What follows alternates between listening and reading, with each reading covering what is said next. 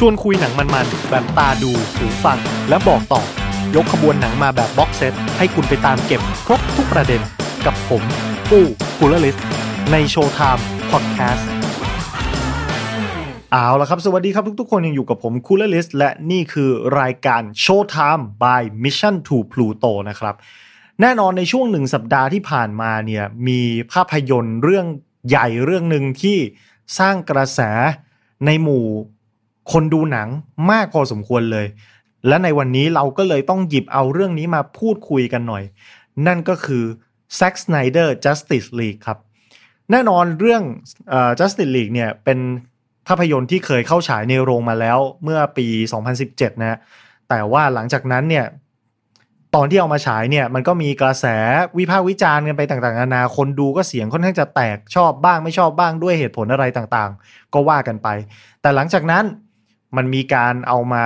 ซ่อมแซมครับ เอามาถ่ายซ่อม เอามา edit ใหม่ จนออกมากลายเป็น Snyder Cut ในวันนี้นะฮะซึ่งหนังในเวอร์ชันนี้เองจะเป็นเวอร์ชันที่เราหยิบยกกันมาพูดกันในวันนี้ แต่การที่ผมจะมานั่งพูดคนเดียว มันก็กระไรอยู่ ผมอาจจะไม่ได้เป็นคนที่รู้เรื่องอ่า DC หรือว่ารู้เรื่องซูเปอร์ฮีโร่มากขนาดนั้น เพราะฉะนั้นเราก็เลยต้องเชิญแขกรับเชิญ กิติมาศักดิ์มาอีกสองท่าน นะครับที่จะมาร่วมพูดคุยกันในวันนี้ คนแรกก็คือคุณฤทธิ์จากเพจสมาคมผู้คลั่งไคล้ซูเปอร์ฮีโร่และท่านที่2คุณโจ้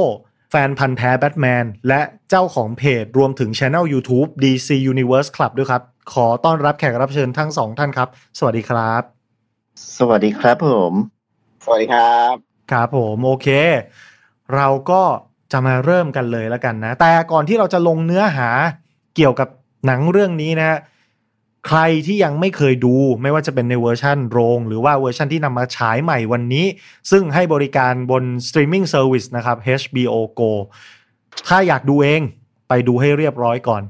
หลังจากที่ดูจบแล้วค่อยมาคุยกันในส่วนของ comment ใต้วิดีโอนะครับ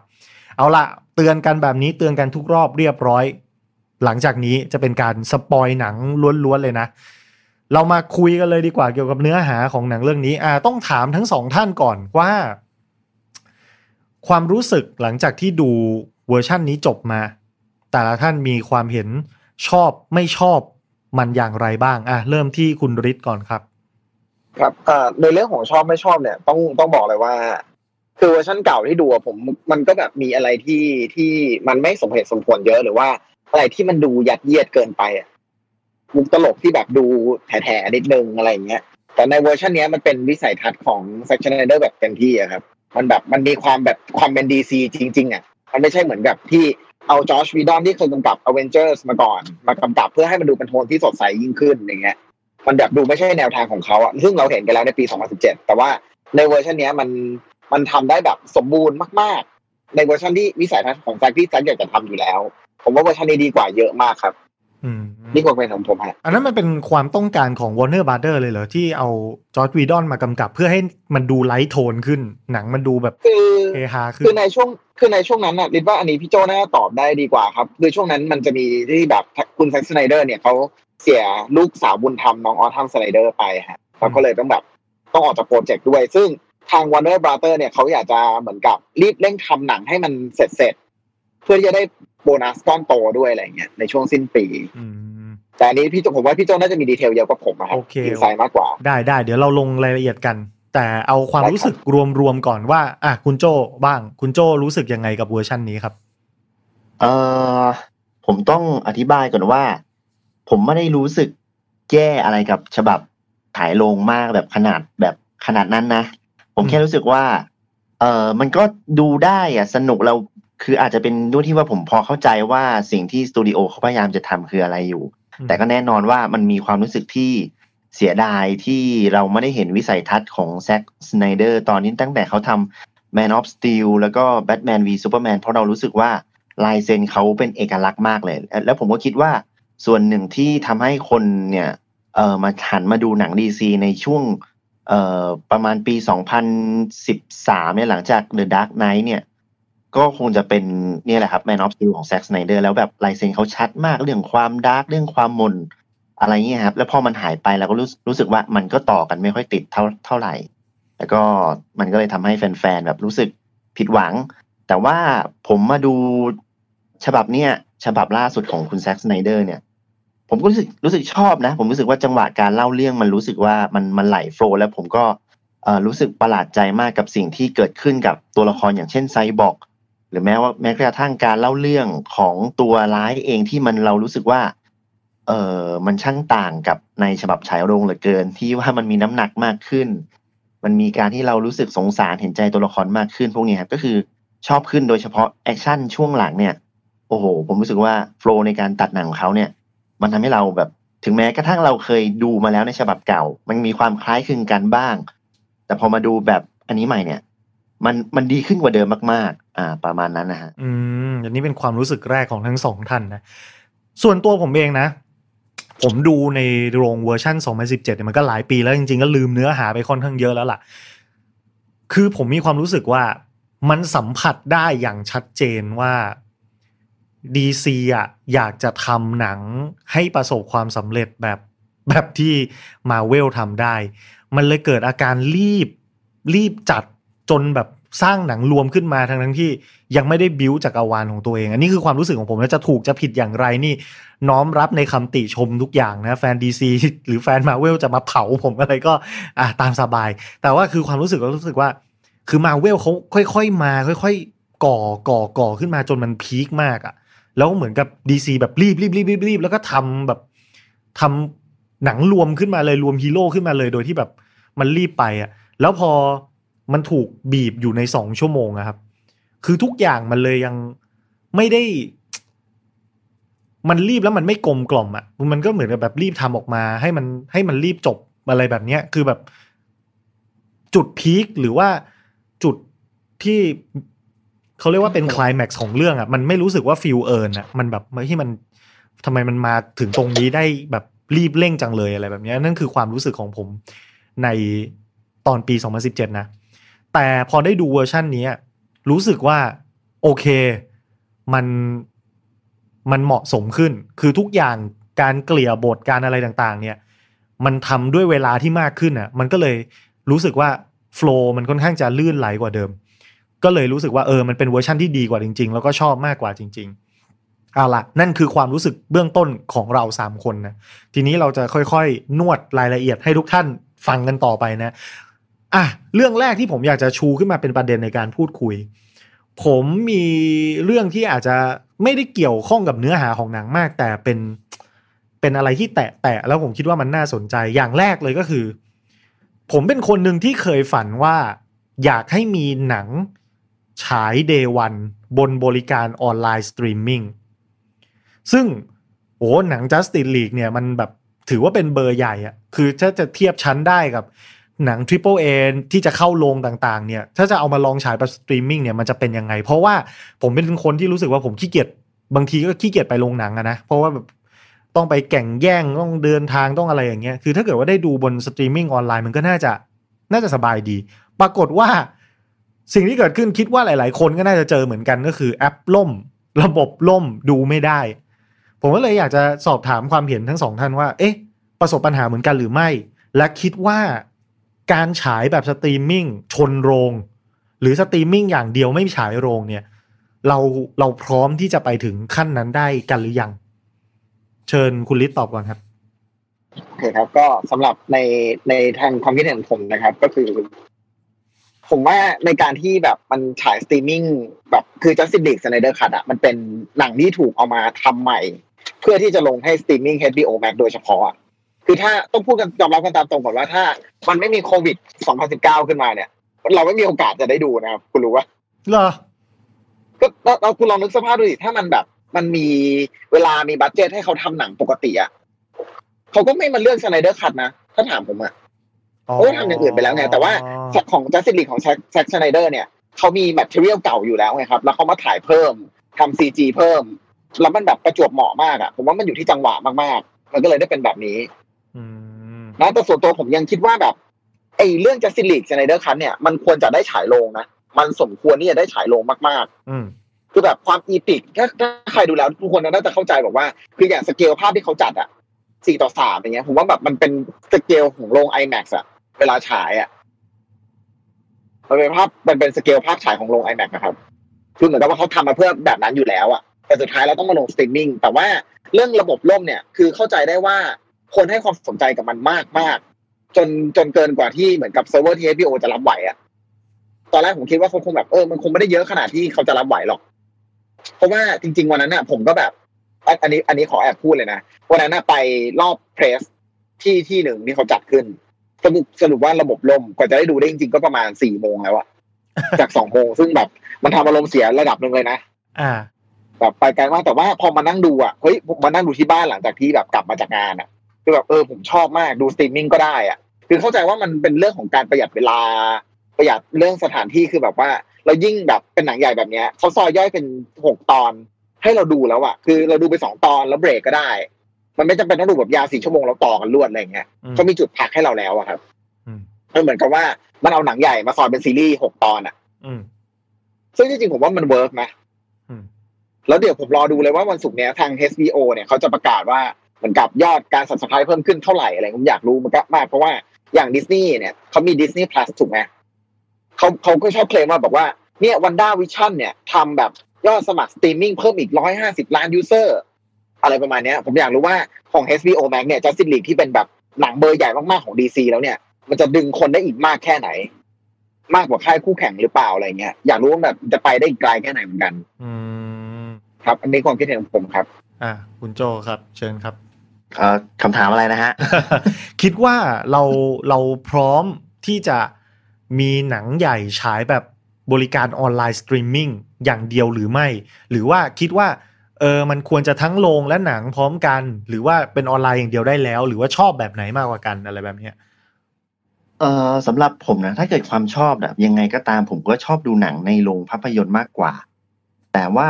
ถ้าพูดถึงว่าในสมัยเนี้ยผมว่าตัวโควิดอะมันก็ เป็นตัวที่เหมือนกับว่าทำให้ตัว transition ระหว่างที่คนจะไปดูหนังในโรงกับมาดูสตรีมมิ่งเนี่ยมันมันเร็วขึ้นมันเร่งเวลามากขึ้น ผมว่าตอนนี้ทุกคนน่ะมันปรับตัวได้แล้ว ที่ว่าจะได้ดูหนังแบบว่าอยู่บ้านสบายดีกว่าดูสตรีมมิ่งอะไรเงี้ยฮะแล้วแล้วก็ตอนนี้เนี่ยที่ HBO Max เมืองนอกเขาก็ลุยแล้วอะคือฉายในโรงพร้อมกับสตรีมมิ่งพร้อมกันเลยซึ่งก็เดี๋ยวอาทิตย์นี้ก็จะมีก็ซิล่ากับ Kong ที่ HBO Max เขาจะแบบลงทั้งโรงลงทั้ง HBO Max ด้วยอืมอืมผมว่าตอนเนี้ยจากสถานการณ์โควิดอะผมคิดว่าทุกคนมันพร้อมแล้ว แต่ว่ามันอยู่ที่เทสของคนอีกทีหนึ่งมากกว่าว่าต้องการสัมผัสประสบการณ์ยังไง อืม อืม โอเค น่าสนใจน่าสนใจมากๆ เมื่อสักครู่คุณโจมีแตะประเด็นที่ผมมาร์กเอาไว้ว่าจะพูดคุยเรื่องต่อไปพอดี อ่า เรื่อง ประเด็นที่สองที่เราพูดกันนะมันแบ่งออกเป็นสองส่วนนะส่วนแรกก็คือformat ที่คุณโจบอกว่ามันเป็นสี่ต่อสามผมดูผมก็งงครับเหมือนกันว่ามันทำไมต้องเป็นสี่ต่อสามอ่า เดี๋ยวอันนี้จะรบกวนให้วานให้คำตอบ กับข้อที่สองอันเนี้ยผมแอบรู้สึกแปลกๆ ไปในทางที่ดีกับมันก็คือ อย่างที่เราทราบกันว่า Justice League เวอร์ชันเนี้ยมันความยาว 4 ชั่วโมง ตอนแรกก็คือแบครับบผมก็รู้สึกว่าไอ้เชี่ยมัน มันจะยาวไปไหมวะ มันคงไม่ใช่หนังที่ยาวที่สุดในโลกหรอกนะ มันก็มีหนังที่ยาวกว่านี้แหละ ผมคิดว่า แต่ว่าเฮ้ยเพราะถ้าไปดูแล้วมันจะเป็นยังไงวะ ปรากฏว่าเฮ้ยชอบว่ะ คือรู้สึกว่าทุกอย่างมันไม่ต้องรีบ มันไม่ต้องบีบอัด ค่อยๆเล่า ค่อยๆคลายปมคลายประเด็น ค่อยๆ นวดคนดูได้ แต่มันก็ไม่ใช่ซีรีส์นะ คือผมก็รู้สึกว่าเฮ้ยมัน ถามว่าถ้าพอคำพอพูดคำว่าซีรีส์ขึ้นมา มันให้ความรู้สึกว่ามันจะต้องโลบัตเจ็ตอะ ไม่รู้ดิผมคิดไปเองอะคือแบบซีรีส์ทำยังไงมันก็ไม่สู้หนังใหญ่ว่ะแต่นี่คือ production หนังใหญ่ที่ เอ้ยเราทำยาวได้นี่หว่า แล้วถ้ามาบวกกับการเป็นออนไลน์สตรีมมิ่งอะเรานั่งดูที่บ้านได้แบบสบายๆอะคือเราดูไปหนึ่งชั่วโมง หรือครึ่งชั่วโมงจบหนึ่ง part เราก็ pause ไปเข้าห้องน้ำหยิบเครื่องดื่มหยิบของกินมานั่งหน้าจอแล้วกดเล่นต่อเฮ้ยมันไม่ได้เสียอรรถรสเท่าไหร่ มันรู้สึกว่าสะดวกสบายดีมากเลยอะทั้งสองท่านมีความรู้สึก อย่างไรบ้างอาจจะช่วยอย่างแรกก็คืออธิบายเรื่อง4ต่อ3ก่อน ว่าทำไมถึงเป็นแบบนั้นนะเรื่องนี้ใครสามารถที่อธิบายได้บ้างครับ คือจริงๆเนี่ยคุณ Zack เนี่ยเขายังไม่ได้ติดใจกับการถ่ายหนังแบบสี่ต่อสามนะ แต่ว่ามันเป็นผลมาจากที่เขาถ่าย Batman v Superman แล้วก็มันจะมีบางฉากที่เขาถ่ายด้วยกล้อง IMAX แล้วเขาติดใจฮะติดใจสัดส่วนที่มันเต็มจอของ IMAX ก็คือโดน ผมว่าน่าจะโดนโนแลนปั่นหัวมากเพราะว่าตอนนั้นเป็นโปรดิวเซอร์ให้ด้วยอ่านะฮะเขาก็เลยเอามาถ่ายใน Justice League แล้วก็ส่วนหนึ่งเนี่ย คุณแซกเนี่ยเคยพูดเอาไว้ว่าหนัง Justice League ของเขาเนี่ย มันจะเป็นแรงบันดาลใจมาจากแบบเจ็ดเซียนซามูไร แล้วก็ซึ่งเจ็ดเซียนซามูไรจะเป็นหนังแบบคลาสสิกอากิระคุโรซาวะที่เป็นอัตราส่วน4ต่อ3แล้วก็เป็นภาพขาวดำซึ่งจริงๆเนี่ยคุณแซกตัดหนังเวอร์ชั่นของเขาเนี่ยครับเป็นเวอร์ชั่นขาวดำนะฮะ ในตอนแรกเนี่ย แล้วเขาก็ค่อยค่อยแบบว่าเออใครจะไปเกรดสีจะไปอะไรก็แล้วแต่แต่ว่าเวลาเขาตัดหนังแล้วก็ดูหนังของเขาเนี่ย จะเป็นเวอร์ชันขาวดำแล้วเขาก็มีมีเอออยากจะให้ทุกคนเนี่ยได้มาดูฉบับนี้นะขาวดำบนจอ IMAX ด้วยนี่คือก็คือเป็นเจตนารมณ์ของคุณแซคตั้งแต่แรกก่อนปล่อยเวอร์ชันนี้นะฮะอืมซึ่งเขาจะเอามาฉายลงไหมครับไอเวอร์ชั่นขาวดำสี่ต่อสามเนี่ย เออผมไม่แน่ใจนะ แต่ว่าวันนี้ตอนเช้าเนี่ยทาง HBO Max เขาก็ปล่อย teaser เป็นเป็นมีเป็นคลิปสั้นๆนะจากหนังเป็นเวอร์ชันขาวดำโดยเวอร์ชันขาวดำเนี่ยจะมีชื่อเวอร์ชันว่า Justice is Grey อืมโอเค ความยุติธรรมเป็นอ่าสีประมาณเทานั้นเลยคืออย่างนี้ใช่ก็ดูใช่แล้วมีมีทรงมีความเป็นไปได้ว่า เอ้ยมันจะอาจจะต้องมาแหละแต่มาในรูปแบบอะไร จะเอาไปฉายในโรงหรือว่าจะเป็นโบนัสดีวดีไม่ใช่ดีวดีดิโบนัส Blu-ray หรือว่า หรือว่าเป็นสตรีมมิ่งเหมือนกันอะไรแบบนี้อาจจะต้องรอดูน่าน่าจะลง HBO Max เลยฮะ น่าจะแบบเป็นทางเลือกให้คนดู ครับ อ่าอ่าครับ นั่นก็คือที่มาของ format ว่าทำไมถึงใช้ 4 ต่อ 3 ส่วนเรื่องความยาวและการแบ่ง part ทั้งสองท่านมีความคิดเห็นว่าไงครับ อะคุณโจก่อนก็ได้ เอ้ย คุณลิศก่อนก็ได้ ส่วนเรื่องความยาวกับการแบ่ง part เนี่ยผมว่า สี่ชั่วโมงเนี่ยมันเป็นที่จริงตามหลักอะผมว่ามันเป็นอะไรที่ดูยาวมากเลยนะ เพราะหนังที่ดูยาวสุดของผมรู้สึกจะเป็น Lord of the Rings ภาคสามอะคือแบบโหยาวชิบหายสามชั่วโมงกว่าอะไรเงี้ย แต่พอมาดูของแซกอะมันมันยาวจริงแหละ แต่มันกลมกล่อมไงเราก็เลยรู้สึกว่าเออมันสนุกมันดีแล้วมันดูไม่น่าเบื่อกลายเป็นว่าเราดูได้ ส่วนเรื่องการแบ่ง part ผมว่ามันเป็นอะไรที่ดีนะพอคุณกู้พูดว่ามันแบ่ง part เหมือนซีรีส์แล้วมันดู low budget อะผมอยากจะบอกว่าซีรีส์สมัยเนี้ยมันใช้ทุนเยอะมากเลยนะอืมอันนี้ขอเปรียบเทียบกับค่ายค่ายเอ่อค่ายตรงข้ามแล้วกัน คืออย่าง WandaVision น่ะเก้าตอนใช้ทุนไปสามร้อยล้านนะครับอืมคือไม่ต่างอะไรกับ Justice League เลยนะอืมอืมแล้วแต่อันนั้นความยาวรวมกันประมาณหกชั่วโมงอะไรเงี้ยเพราะฉะนั้นผมว่ามันไม่แปลกอะไรที่จะแบบแบ่งเป็นซีรีส์ได้ด้วยอะไรประมาณเนี้ยครับอืมแต่อันนั้นมันจะดูแบบแปลกๆหน่อยเพราะว่ามันต้องรอคือ Disney Plus มันจะเป็นแบบแต่ละสัปดาห์ต้องรอหนึ่งวีคถึงจะดูหนึ่งที แต่จัสตินลีกเนี่ยอย่างหรือ HBO Max เนี่ยที่เขาทำแบบเอาหนังใหญ่มาฉายอะคือแบบสัปดาห์นี้ดูได้เลยคุณไม่ต้องรอแล้ว แล้วคุณก็ไปแบ่งกันเอาเองอะไรประมาณเนี้ยตามความสะดวกของคุณมันเป็นเหมือนช้อยส์ให้เราเลือกมากกว่า ซึ่งผมว่าเป็นอะไรที่ดีครับ ประมาณนั้นนะอะคุณโจครับเอ่อผมว่าความยาวสี่ชั่วโมงเนี่ย ถ้าเอาไปฉายโรงผมคิดว่านายทุนเขาคงไม่ยอมมันเราก็เลยคิดว่ามันน่าจะเป็นความได้เปรียบที่เขาคิดว่าลงสตรีมมิ่งเขาเลยสามารถจัดเต็มตรงนั้นได้ แล้วก็จริง ๆ แล้วเนี่ยฮะไอ Zack Snyder's Justice League เนี่ยเขาตั้งใจจะ ปล่อยมาเป็นมินิซีรีส์นะฮะสี่ตอนจบในตอนแรกอะอืมแต่ว่าเหมือนกับมันติดเรื่องสัญญา contract อะไรกับนักแสดงอะไรสักอย่างนี่แหละฮะ ที่แบบว่าถ้าเกิดว่าฉายเป็นซีรีส์แล้วอาจจะมี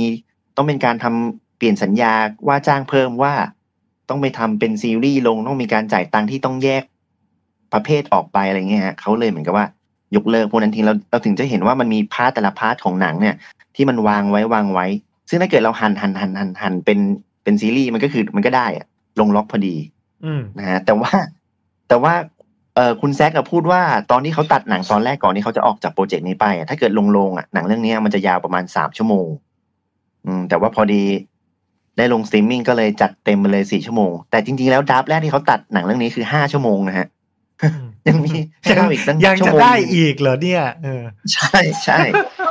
พี่โจพี่โจผมอยากรู้อะไอ้ฉากที่มันหายไปชั่วโมงหนึ่งอะมันคือฉาก Deathstroke ที่เข้าไปช่วย Lex Luthor ใช่ไหมเออไม่ไม่ไม่มันเป็นข่าวลือนะข่าวนั้น แต่ว่ามันน่าจะเป็นฉากที่แบบว่า อืม ผมไม่ชัวร์นะแต่มันจะมีฉากที่แบบว่าแบรี่ ใส่แว่น น่าจะไปตอนที่ crime unit อะไรพวกนี้นะฮะจะเป็นฉากที่เล่าในส่วนของ The Flash เพิ่ม แล้วก็เห็นเขาบอกว่าเป็นฉากที่ซูเปอร์แมนสู้กับเอ่อ Steppenwolf ตอนหลังที่จะมีเพิ่มขึ้นมาอีกหน่อยนึงอะไรเงี้ย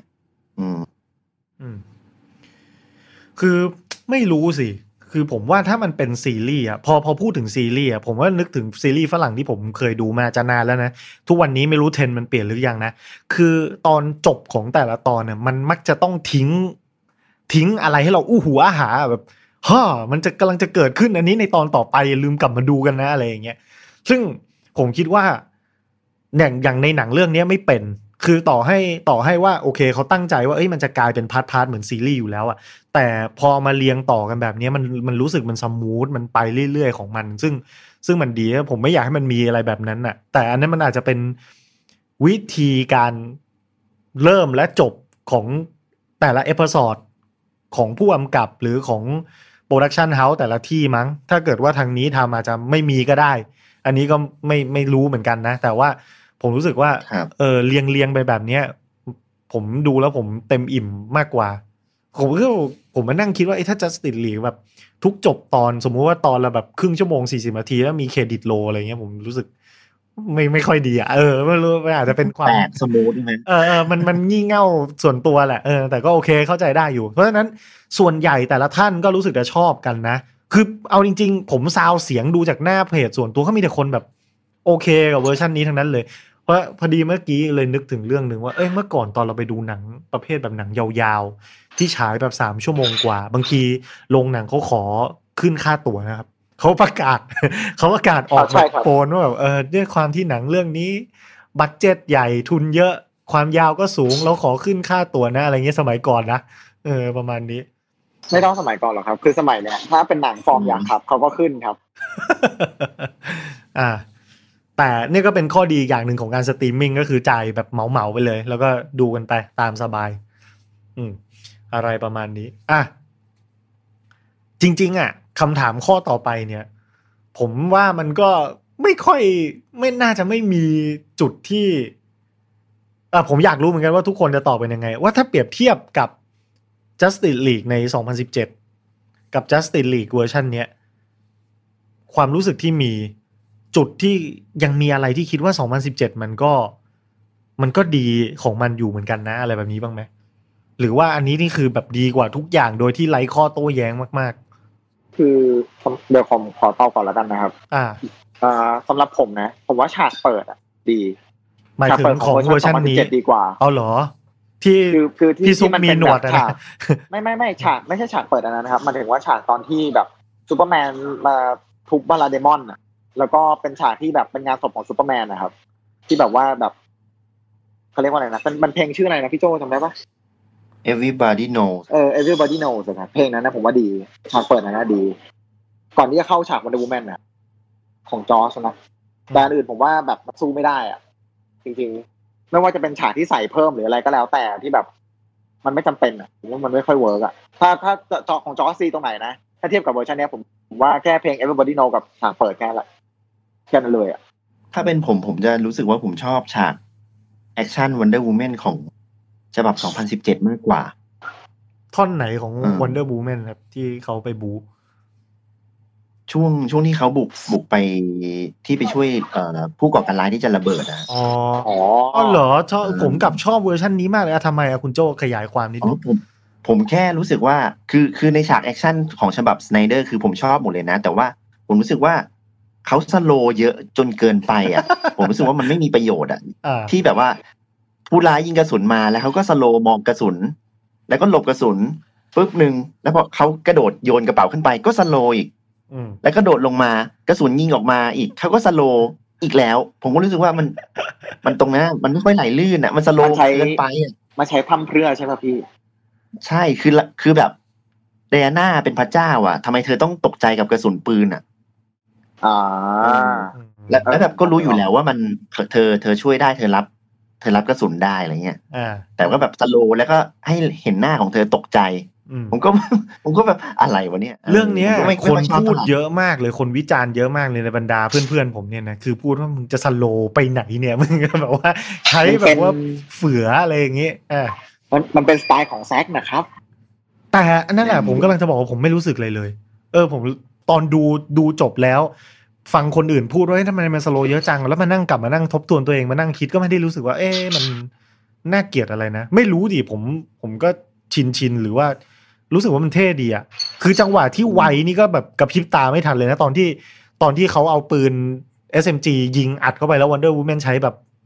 กำไรข้อมือรับแบบเหมือนเหมือนรัวกลองอะปุ๊บปุ๊บปุ๊บแบบเชี่ยมันเท่มากเลยอะแล้วพูดถึงแบบเอ่อซาวแท็ก ธีมของ Wonder Woman แม่งเฟี้ยวมากตั้งแต่แบบ ตั้งแต่เรื่องไหนแล้วที่แบบดื้อดื้อดื้อดื้อดื้อดื้อดื้อดื้อแบบอ๋อเร้ามาก DVS ครับ เออ คือแบบผมชอบมากเลยอะแต่แต่เวอร์ชันนี้ผมผมกับหลาย ๆ คนอาจจะรวมถึงพี่โจด้วยรู้สึกว่ามัน เพลงเพลงเพลงเอ่อโหยหวนมันเยอะเกินไปหน่อยอะครับ ใช้ทุกฉากจนแบบเหมือนเหมือนพิดตีมอะอ่าฮะผิดนึกผิดนึกออกปะมันมันมันจะเป็นมันจะเป็นเพลงแบบเพลงของทีมอเมซอนอะที่แบบจะเป็น โอ้แล้วแม่งก็แบบเหมือนเหมือนยาวอะหอนยาวอะผมว่ามันดูสึกใช้เยอะไปหน่อยอะอ่าฮะผมเรียกว่าเสียงละหมาดลำบากเลยพี่โจก็อืมเพราะผมได้ยินบ่อยไงบ้านผมมันได้ยินเสียงละหมาดทุกวันเออแต่จริงๆคือแบบมันเสียงมันนะมันเสียงแบบเสียงแบบมันโหยหวนมากเลยอะแล้วแบบเวลาเข้าซีนของคนอื่นเวลาจะตัดเข้าเป็นซีนของเธอก็จะเป็นเพลงเนี้ย ตลอด คือแบบผมว่ามันดูมันดูขัดกับคนอื่นไปหน่อยอะแล้วก็แบบมันดูใช้พร่ำเพรื่อมากอันเนี้ยนะ พูดถึง Wonder Woman แล้วก็ Amazon นะผมชอบฉากรบที่ Amazon มากเลย คือแบบโอ้เอ้ยฉากนั้นผมก็ชอบ คือจริงๆอะชอบตั้งแต่ดูเวอร์ชั่นแรกแล้วแหละ แต่ว่ามาดูอันนี้มาอีกครั้งก็รู้สึกว่าแบบโอ้โหมันแบบประทับใจมันของมันให้ feel Rogue One ตอนจบ Rogue One กับผมที่แบบว่า ทุกคนแม่งต้องหนีจากภัยมนุษย์ตะยูที่ไม่มีทางต่อต้านได้อะแล้วแบบว่ายอมเสียสละตายกันเป็นทอดๆอะไรเงี้ยเออ คือฉากนั้นผมว่ามันเหมือนแบบหนังสามร้อยอะผมชอบมากเลยนะ ที่แซคเขาเคยกำกับอะอืม feeling แบบ feeling แบบอารมณ์เหมือนเหมือนกันเลยอะแต่เป็นเวอร์ชันผู้หญิงอะไรเงี้ยอืมผมว่ามันโชว์ความแข็งแกร่งของแบบนักรบหญิงได้ดีมากอะโดยเฉพาะตอนที่เขาตะโกนว่า เอ่อไหนสาวๆ โชว์ความกลัวของเธอให้ดูหน่อย อ่า แล้วก็ตะโกนว่าเราไม่กลัวอะไรเนี่ยโอ้โหอืมผมขนลุกเลย เท่เท่เท่คือ อย่างสามร้อยนี่ผมชอบมากเลยนะหนังสามร้อยผมดูไปประมาณพันสองนะผมดูไปสี่รอบในเรื่องสามร้อยเนี่ย คือแบบเชี่ยมันอะไรมันจะเท่ขนาดนี้เป็นนิยามความเท่เลย เอ่อโอเคซีนนั้นน่ะ น่าสนใจ แล้วก็มีซีนสู้รวมที่น่าสนใจก็คือตอนที่ดาร์กไซด์มันบุกมาโลกครั้งแรก ที่โดนขวานจามกลับบ้านไปเนี่ย อันนั้นก็เป็นการรวมตัวกันระหว่างชาวแอตแลนติสชาวอเมซอน แล้วก็มีเทพเจ้า แล้วก็มีมนุษย์ด้วยใช่ไหมฮะเฮ้ยคุณลืมคุณลืมไปตัวหนึ่งครับ ตัวชอบตัวชอบผมเลยฮะ Green Lanternอ๋อตัวเขียวๆโอเคโอเค เออ ก็ฉากเนี้ยรู้สึกว่ามันแบบว่ามันมันอันนี้มันอ้างอิงมาจากคอมิกหรือว่าตรงไหนบ้างไหมครับ อืมไม่มีเลยฮะไม่มีเลยเหรอะเป็นเนื้อเรื่องที่แต่งขึ้นมาใหม่เลยเหรอว่าดาร์กไซด์แบบบุกมาที่โลกแล้วก็โดนตีไปใช่ครับ เพราะในคอมิกนี้เขาจะบุกมาโลกมนุษย์คือยุคยุคปัจจุบันเลยฮะปัจจุบันของ comic ตอนนั้นที่เขาแต่งจะยังไม่มีแบบย้อนอดีตมา อืม อันนี้ก็เลยเหมือนกับเป็นภัยอันตรายที่มีอยู่หลายพันปีแล้วก่อนหน้า แต่ก็โอเคนะคือเราได้เห็นว่าพวกพวกเทพเจ้าอย่างซูสอะไรอย่างเงี้ยเขามีอยู่ในจักรวาลแบบดีซีอยู่แล้วอะครับ มีครับมีอยู่แล้วครับ มีอยู่แล้วเลยใช่ไหมก็มีทั้งทั้งนอตทั้งโอลิมปัสก็ก็คือมีอยู่ในนั้นแล้ว แต่ว่าเทพฝั่งนอตนี่ก็คือจะไม่ค่อยพูดถึงเท่าไหร่ แต่ว่าโอลิมปัสนี่คือก็จะเกี่ยวกับ Wonder Woman ตอนฉบับรีบูตเพราะตอนแรกอะ Wonder Woman เกิดจากการปั้นจากดินแล้วก็ได้รับพรของเทพแห่งความรัก แต่ว่าในฉบับรีบูตของคอมิกเนี่ย ค่อยมาเปลี่ยนว่าเธอเนี่ยเป็นลูกซุส อืม โอเค ทีเวอร์นี้เวอร์ชันหนังก็เลยเวอร์ชันหนังก็เลยให้นางเป็นลูกของซูสไงครับแบบเป็นเทพแบบเรื่องนะที่มันพูดถึงว่าแบบมีสายเลือดของเทพยุคเก่าอยู่ในตัวเจ้านะดูเป็นเทพใหญ่ขึ้นมาเลยพอเป็นลูกซูสเอออืมก็ใช่สมสมศักดิ์ศรีดี สมศักดิ์ศรีดี ทีนี้พูดถึงตัวที่คุณลิศชอบเนี่ย Green Lantern เนี่ย มีอนาคตต่อไปยังไงกับดีซีบ้างครับมีข่าวบ้างไหมครับเท่าที่ผมรู้คือจะมีแค่ซีรีส์ครับ ลงช่อง CW ด้วย อืมเอ่อแค่นั้นเลยอะ HBO Max เออ HBO ลง Max HBO Max อ๋อโทษโทษโทษลง HBO Max อืมผซึ่มงตอนนี้ก็หนังคือที่จริงมันเคยมีโปรเจกต์หนังใหญ่ที่ชื่อกีรันเทิร์นขอบครับ แต่ว่ามันเจ๊งครับ มันไม่ได้สร้างครับ แล้วก็ไม่มีการพูดถึงนะครับ ที่จริงมันเจ๊งตั้งแต่ ตั้งแต่ของแซนเลโนเล่นแล้วอะอืม หลังจากนั้นเขาเคยไม่หยิบไม่ไม่แตะมันอีกเลยอะครับ ขนาดไลอันเลโนเห็นหนังเรื่องเรื่อง Justice League มาฉายยังก็ไปขุดลินกีแลนเทิร์นของตัวเองมาดูนะ แล้วเขาบอกว่าเฮ้ยเชื่อมันก็ไม่ได้แย่ขนาดนั้นนะเว้ยอะไรเงี้ยคือแบบคือเอาจริงๆอะผมก็ดูนานแล้วผมก็ลืมแล้วผมอาจจะต้องกลับไปลื้อดูอีกทีว่าเฮ้ยมันแย่ขนาดนั้นบอกว่าจริง ๆ แล้ว เอออะไรไม่ผมว่ามันมันไม่ได้แย่แต่ว่าเดดพูเอามาเล่นเป็นมีมจนมันเหมือนมันแย่ขนาดพี่พี่พี่พูดว่าเดทูเล่นไม่ได้ ต้องพูดว่าเขาเล่นตัวเองเว้ยไรอันทิ้งเล่นก่อนอะไหนๆบางทีก็คนยุคใหม่เนี่ย ที่อาจจะไม่ได้ดูหนัง Green Lantern นั้นๆหรือดูหนังเรื่องนั้นแล้ว fail แล้วก็อาจจะไม่ได้ดู comic ด้วยเนี่ย คุณโจช่วยอธิบายความยิ่งใหญ่ของ Lantern Corps หน่อยได้ไหมครับ ถึงขนาดว่าในหนังเองอะดาร์กไซด์หรือสเตเฟนวูฟมันยังพูดว่าแบบ เฮ้ย ที่ดาวดวงเนี้ยไม่มี Lantern คุ้มกัน ไม่มีชาวคริปโตเนียนเหลืออยู่แล้ว เพราะฉะนั้นเราใหญ่ได้แปลว่าศักดิ์ศรีของ Lantern Corps แม่งแบบ ใหญ่มากในฐานะผู้พิทักษ์จักรวาลอย่างนี้หรือเปล่า ใช่ใช่ก็คือเหมือนกับตำรวจจักรวาลนะครับ คือเหมือนกับว่าในแต่ละจักรวาลก็จะมี Green Lantern ที่คอยรับผิดชอบแล้วก็ไอ้พลังเขียวเนี่ยแหวนเขียวเนี่ยมันมันเหมือนกับจะเป็นหนึ่งในอาวุธที่เอ่อร้ายแรงที่สุดร้ายแรงต้นๆของดีซีก็ว่าได้ แต่มันแต่ในคอมิกมันก็ไม่ไม่ได้รู้สึกร้ายแรงขนาดนั้นหรอกมันก็โดนใช่คืจัอดเขาการไว้บ้าเขาง เขาแค่บอกว่าเหมือนกับไอ้พวกแหวนสเปกตรัมริงเนี่ยครับมันเป็นหนึ่งในอาวุธที่ทรงพลังที่สุดในจักรวาลเพราะว่าคุณจะสร้างอะไรก็ได้ก็ ก็จากแบบกับพลังของแหวนของคุณอะไรเงี้ยตามแบบตามแบบเขาเรียกว่าอะไรนะตามตามพลังของแหวนอะไรเงี้ยถ้าคุณมีความมุ่งมั่นพลัมางกความคุณกล้าจะความเออคิดใช่ถูกต้องอืมประมาณนั้นนะนะแต่ที่แต่ที่จริงอะครับ ที่จริงอ่าฝั่งของอ p พ c a ลิปเนี่ยมันมีคู่ดาวที่เป็นอริฝั่งตรงข้ามด้วยนะครับเดี๋ยวให้พี่โจเล่าดีกว่า เดี๋ยวก่อนจะไปถึงว่าอโพคาลิปเป็นฝั่งตรงข้ามอโพคาลิปคืออะไรก่อนอ๋อปูอะปูเดี๋ยวให้พี่โจอธิบายอะอโพคาลิปมันก็คือ จริง ๆ มันเป็น อ่าพูดง่ายๆคือว่าพวกตัวละครดาร์กไซส์สเตปเพนวูล์ฟพวกเนี้ยครับ มันเป็นตัวละครที่สร้างมาโดยคุณแจ็คเคอร์บี้ซึ่งเขาก็คือคนที่เหมือนกับว่า เป็นหนึ่งคนสำคัญที่คอยสร้างมาร์เวลมากับคุณสแตนลีย์แล้วเขาก็เหมือนกับย้ายมาเขียนให้กับดีซีเงี้ยเขาก็เอาสิ่งที่เขาเคยเขียนอย่างพวก ธอร์พวกอะไรพวกนี้ครับมาเหมือนกับว่าประยุกต์ใช้กับดีซีบอกว่าอ่าพวกนิวก็อดส์ก็คือพวกเทพพวกเนี้ยพวกดาร์กไซด์เนี่ยเป็นเหมือนกับว่าจิตวิญญาณของเหล่า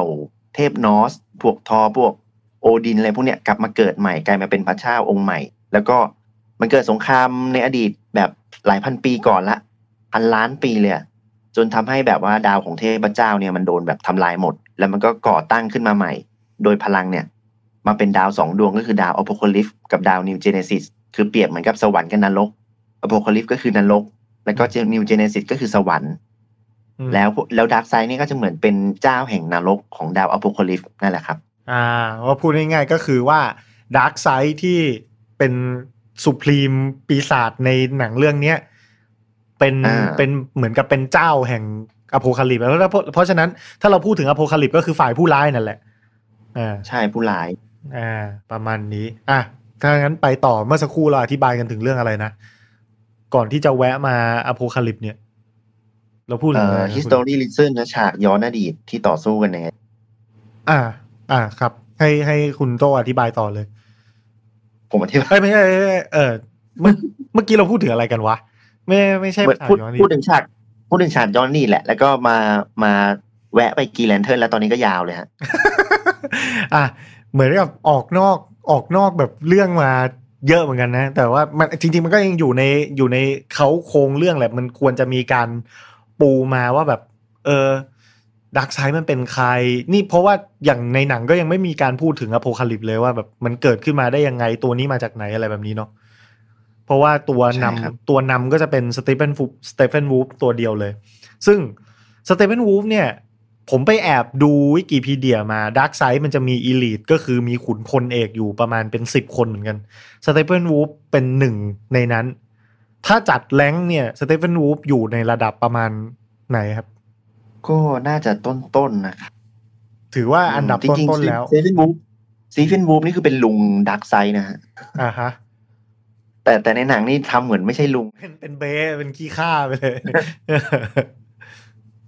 ก็คือก็คงเป็นนักรบอันดับต้นๆนั่นแหละ เป็นอืมวูฟแล้วก็รองลงมาก็น่าจะเป็นพวกแกรนี่กูดเนสที่ที่ยืนข้างๆดาร์กไซด์ในหนังนั่นแหละ ก็จะเป็นเหมือนกับว่าคนที่คอยเหมือนเป็นแม่ละแม่เล้าคอยสอนพวก ทหารต่างๆ ในในอ p o c a l y p s e อีกทีหนึ่งอะใช้คำว่าแม่เล้าเลยนะอะคือถ้าถ้าฝั่งผู้ร้ายอะโอเค เราเห็นสเตปเพนวูล์ฟเพราะว่าเป็นผู้ร้ายหลักของภาคนี้เรารู้ว่าดาร์กไซด์เป็นเจ้าเหนือหัวของสเตปเพนวูล์ฟอีกที มันมีอีกตัวหนึ่งที่โผล่มาบ่อยๆ ก็คือเดอะซาร์แล้วก็เหมือนกับตอนจบหนังก็จะมีอีกตัวหนึ่งที่ขนาบดาร์กไซด์อยู่ มันจะมีเดอะซาร์กับอีกตัวหนึ่ง ซึ่งเป็นใครก็ไม่รู้เลยเงี้ยนี่แหละครับ ตัวที่พี่โจพูดถึงเนี่ยนะครับ แกรนนี่กูดเนสครับที่เป็นแม่เล้านะครับอืมใช่ ประมาณคนนั้นแหละฮะ ก็กองทัพของดาร์กไซด์นะ แต่เอาจริงๆอะคือเจอสเตปเพนวูล์ฟอะผมยังแอบรู้สึกว่าจัสตินลีกทุกคนมันยัง มันไม่มีทางต่อสู้เลยนะเนี่ย คือถ้าไม่ไปปลุกผีซูเปอร์แมนขึ้นมา มันจะสู้กันยังไงวะเนี่ย แล้วถ้าทัพใหญ่มันมา มันจะสู้กันไหวหรือวะเนี่ย คือซูเปอร์แมน OP มาก คือแบบ เฮ้ย มาถึงแล้วแบบปราบทุกอย่างอะไรเงี้ย อย่างง่ายด้วยเหมือนเหงื่อไม่หยดเลยอะ คือผมว่าผมว่าที่จริงเรื่องเนี้ยซูเปอร์แมนไม่ได้ OP ขนาดนั้นนะครับ เพราะว่าถ้าแบบถ้ามันขาดใครคนใดคนหนึ่งไปอะมันก็ทำให้สำเร็จนะอย่างเช่นถ้าขาดไซบอร์กก็คงแยกมาแต่บอกไม่ได้ ถ้าไม่มีเดอะแฟลชก็คงแบบย้อนกลับมาช่วยคนอื่นไม่ได้อะไรเงี้ยหลายๆอย่างสำหรับนี้คืก็อต้ซูองเปอร์ชแมนมว่าซูเปอร์แมนดูดูทุกคนมีมีหน้าที่มีประโยชน์จริง ๆ ไม่เหมือนกับแบบฉบับใช่เก่าใช่ที่แบบ ต่างคนต่างทำอะไรกันก็ไม่รู้ใช่แล้วก็ซูเปอร์แมนมาก็คือจบแล้วคือสุดท้ายก็มีแค่ซูเปอร์แมนก็พออะไรเงี้ยแต่ฉบับเนี้ยมันไม่ได้อะครับ มันบอกว่าแบบ you can you can save the world you can't save the world alone อะคือแบบคุณไม่สามารถช่วยโลกได้ด้วยตัวของคุณคนเดียวอะไรเงี้ยอ่ามันก็เลยต้องมารวมทีมกันนะ unite อะ unite the seven อะอืมก็เลยเป็นแบบนั้ว่านเลยเหมือนว่าแบบทุกคนมันก็มีมี part มี role ให้เล่น ว่าใช่โอเคเขามีความสำคัญอย่างไร ซึ่งถ้าพูดถึงเนี่ย ตัวแบทแมนเนี่ย หลาย ๆ คนอาจจะค่อนขอดว่าเฮ้ยนี่มันตัวปราบกี้กี้นี่หว่าอะไรเงี้ย ไม่ค่อยแบบอะไรเท่าไหร่เลย พลังสเกลพลังมันสู้ยอดมนุษย์ทั้งหลายไม่ได้ ซึ่งมันก็ต้องอย่างนั้นอยู่แล้วมั้งอะไรอย่างเงี้ย อ่า ทุกคนมองว่าการเกลี่ยบทไปหาตัวละครต่างๆ ไม่ว่าจะเป็นแฟลชไซบอร์กอย่างที่บอกว่ามีบทสำคัญมากขึ้นแบทแมนเองหรือแม้กระทั่งอาควาแมนเอง ซึ่งก่อนจะดูหนัง Justice League อะตั้งแต่เมื่อก่อนเนี่ย ผมรู้สึกว่า เขาจะมีทางทำฮีโร่ตัวเนี้ย ให้มันเท่ได้ยังไงวะ แล้วเขาก็สามารถทำให้มันเท่ได้วะเออ ทีเนี้ยอยากให้แต่ละท่านแบบวิจารณ์บทของแต่ละคนหน่อยว่า เออ มันดูเป็นยังไงกันบ้างสำหรับภาคนี้ มีมีจุดไหนที่แบบว่า เอ้ยรู้สึกว่าช็อตเนี้ยเตะตาแบบมาก ๆอะไรอย่างนี้ไหมพี่โจก่อนเลยครับ ผมก็คงจะต้องผมชอบไซบอร์กมากสุดนะ ในส่วนนี้ที่เพิ่มขึ้นมาอืมผมรู้สึกว่ามันเป็นการเหมือนกับว่าทำให้เราเข้าใจเขา ว่ามันมีปมอะไรในใจที่แบบว่ารู้สึกเหมือนพ่อ พ่อทำให้เขากลายเป็นสัตว์ประหลาด แบบเนี้ยในในในในสิ่งที่เขาคิดอยู่ว่าเขาเป็นสัตว์ประหลาด เอ่อแล้วก็มันก็เหมือนกับมีคำพูดของพ่อที่แบบในเทปวิดีโอบ้างอะไรพวกเนี้ยที่ทำให้รักเขารู้สึกว่า เออจริง ๆ แล้วว่าพ่อไม่ได้ชุบชีวิตเขามาเพราะว่ารักลูก แต่ว่าชุบชีวิตเขามาเพราะว่าเหมือนกับเป็นการทดลอง ที่เขาแบบอยากจะทดลองมา t เ e r Box ให้ ดูว่าทำอะไรได้บ้างอะไรเงี้ยเพราะว่ามันมีคำพูดของพ่อว่า พลังของลูกมันเป็นเพียงแค่ tips on the iceberg แบบว่าแค่ติ่ง ติ่งเท่านั้น อืม มันเหมือนเป็นการประเมินพลังของลูกอะไรเงี้ยแล้วลูกก็เหมือนกับว่า พ่อเหมือนพ่อไม่รักแล้วก็คือที่พูดมาไม่มีความเป็นห่วงเป็นใยกูเลย เห็นกูเป็น ไม่รู้เป็นอาวุธ หรือว่าเป็นตัวทดลองหรือว่าอะไรก็ไม่รู้อะไรเงี้ยเลย บีบเครื่องเล่นเทปพังไปเลยใช่ใช่แล้วก็ไอฉากที่เหมือนกับว่า ไซบอร์กเขาแบบไปช่วยคน คนแบบคนจนอะไรเงี้ยฮะอืมเออในฉากนั้นซีนนั้นเขาเล่นดีมากนะ ผมรู้สึกว่าสายตาเขาเวลามองเข้าไป มันเหมือนกับว่าถึงแม้กับเขาเป็นสัตว์ประหลาดก็ตามอะเขาก็ยังสามารถช่วย ช่วยคนจนที่แบบว่าไม่มีทางต่อสู้กับในชีวิตประจำวันได้เงี้ยในขณะที่ร่างกายเขายังเป็นเหมือนกับสายตาคนอื่นมองเขาเป็นสัตว์ประหลาดเพราะซีนนั้นน่ะมันลิงก์ไปอีก ตอนที่เขากำลังเดินกลับ แล้วก็แบบคนก็มองเขาว่า เป็นตัวประหลาดเนี่ยอืมอืม ผมรู้สึกว่าผมเข้าใจตัวละครนี้มากขึ้น แล้วก็โหเชียร์นะ อยากให้มีหนังเดี่ยวเหมือนกันนะไซบอร์กอืม แต่ปมประเด็นมันก็จริง ๆ ถ้าเรื่องเนี้ย มันก็จบในตัวไปแล้วนะครับ คือมันเหมือนกับแบบว่า เออ มันถ้าจะเอาถ้าไปทำหนังใหม่แล้วแบบว่าเล่าเรื่องพ่อไม่รักอีกมันก็ไม่อินแล้วอะ่ะมันก็เลยกลายเป็นแบบว่าเออเพราะตอนแรกเขาจะให้เหมือนกับว่า เพราะในตอนจบของหนัง หนังเวอร์ชันเนี้ยเราจะเห็นว่าแต่ละคนเนี่ย จะมี arc ที่แบบว่าแยกแยกออกไปเหมือน แต่ละคนจะมี quest ของตัวเอง ผมว่าหนังไซบอร์กเดี่ยวที่เขาเคยจะวางแผนสร้างเนี่ยก็คงเหมือนกับว่าเป็นการภาคเนี้ยเหมือนเป็นการยอมรับตัวเองแล้วแหละ ในสิ่งที่ตัวเองเป็น แล้วต่อไปอาจจะเป็นการที่แบบว่า ให้คนทั่วโลกเนี่ยยอมรับในตัวเขาอืมอืมเหมือนกับภาคนี้มี coming of age ภาคต่อไปคือการเอ่อ outstanding ของตัวเองว่าตัวเองสามารถอยู่ร่วมกับโลกใบนี้ได้ ครับ คุณฤทธิ์ครับ ของผมก็เห็นด้วยกับพี่โจนะเรื่องไซบอร์กอะมันดีมากอะคือเวอร์ชันเก่านี่ตัดตัดทิ้งแบบไม่เหลือเลยอะผมไม่แปลกใจเลยที่แบบตัวประกอบฟิชเชอร์นักแสดงเออเหมือนตัวประกอบตัวหนึ่งแต่ว่าคือเวอร์ชันนี้คือแบบ คือแบบดีมากๆนะไซบอร์กอะ คือทำให้แบบเห็นปมเห็นอะไรใช่ไหมแต่ว่าเมื่อกี้เมื่อกี้ที่ผมพูดไว้บอกว่าแบบผมไม่แปลกใจเลยที่เรย์ ฟิชเชอร์มันนักแสดงอะเขาจะโกรธแบบว่า แบบโกรธเป็นฟืนเป็นไฟเลยบอกว่าเฮ้ยเนี่ยตัดบทกูออกเยอะวีดอนไม่ได้อย่างนั้นอย่างนี้อะไรอย่างเงี้ย คือแบบบทเขาตัวละครของเขาหายไปเลยอะจืดจางมาก คือจะบอกจริงไม่มีก็ได้อะเวอร์ชันเก่าอะอืมแต่พอมาเป็นเวอร์ชันนี้ก็แบบอืมต้องมีจริงๆแหละ ไม่งั้นก็ทำทุกอย่างไม่สำเร็จอะไรเงี้ยทำให้เราเห็นใจเขามีมิติตัวละครมากขึ้น อีกตรงนึงที่อยากพูดถึงคือ The Flash คือเวอร์ชันเก่าอะมัน มันจะแบบมีประเด็นเรื่องพ่อแล้วใช่ไหมแต่ว่ามันก็ไปไม่สุดอะ แล้วก็แบบเอามาใช้แบบทิ้งๆขว้างๆซึ่งผมว่าไม่ค่อยโอเคเท่าไหร่อะของแฟลชนี้มันมีเพิ่มฉากไอ้นี่ใช่ไหมฉากแบบช่วยไอริสเวสอะ ที่เป็นแฟนสาวของเขาในอนาคตอะแล้วก็ฉากนั้นยังนักแสดงอย่างคลิงเอออย่างแบบอืมไปหยิบไส้กรอกมาช่วยแล้วไปหยิบไส้กรอกแทนอะไรอย่างเงี้ยแบบอืมมาป้อนหมาไง เออมาป้อนหมาเฮ้ยแต่ผมชอบแบบเป็นเป็นอะไรที่ผมดันชอบนะฉากนี้คือแบบให้เราเห็นอะไรเกี่ยวกับแฟลชมากขึ้นด้วยเลยแฟลชมันเพราะว่า airtime airtime จริงๆมัน airtime จริงๆเรื่องเนี้ยคือคู่ไซบอร์กกับแฟลชอะมันเป็นคู่ที่ดีมากเลยนะเป็นเคมีเข้ากันด้วยอะไรอย่างเงี้ยไม่ว่าจะฉากเล่นมุกอะไรตอนขุดศพซูเปอร์แมนหรืออะไรก็ตามแต่ผมว่ามันดีมาก แต่แบบแต่กลับกันอะอควาแมนอะผมว่าเขาใส่เข้ามาเพิ่มแต่ว่าบางฉากมันไม่ค่อยมีประโยชน์อะอควาแมนนะอย่างเช่น ฉากที่ไปช่วยชาวประมงอะพี่โจผมรู้สึกว่ามันแบบ ไม่ต้องใส่มาก็ได้อะผมยังนึกอยู่แบบฉากนั้นนะตอนที่ยืนบนเรือโยนโยนขวดน้ำลงพื้นแล้วก็เดินมีเพลง มีเครื่องเออเออซัดตะโลใช่คือผมยังมองว่าฉากนั้นมันไม่จำเป็นอะคือถ้าจะเล่าฉากนั้นคือไปเล่าฉากที่ที่อยู่กับซูเปอร์แมนตอนแรกเอ้ยอยู่กับแบทแมนตอนแรกดีกว่า get ไหมมันรวมมันรวมกันได้อะมันไม่จำเป็นต้องแยกแบบนี้อะไรเงี้ยถ้าผมจำไม่ปผิดระมาณนั้นแต่อะควาแมนตอนตอนที่ Justice League ฉายยังไม่มีหนังเดี่ยวของตัวเองถูกปะยังครับมียังมีหลังจากนั้นครับ อ่า ซึ่งผมก็รู้สึกว่ามันเขาคงพยายามหาแอร์ไทม์ให้ตัวนี้ด้วยแหละ ว่าแบบ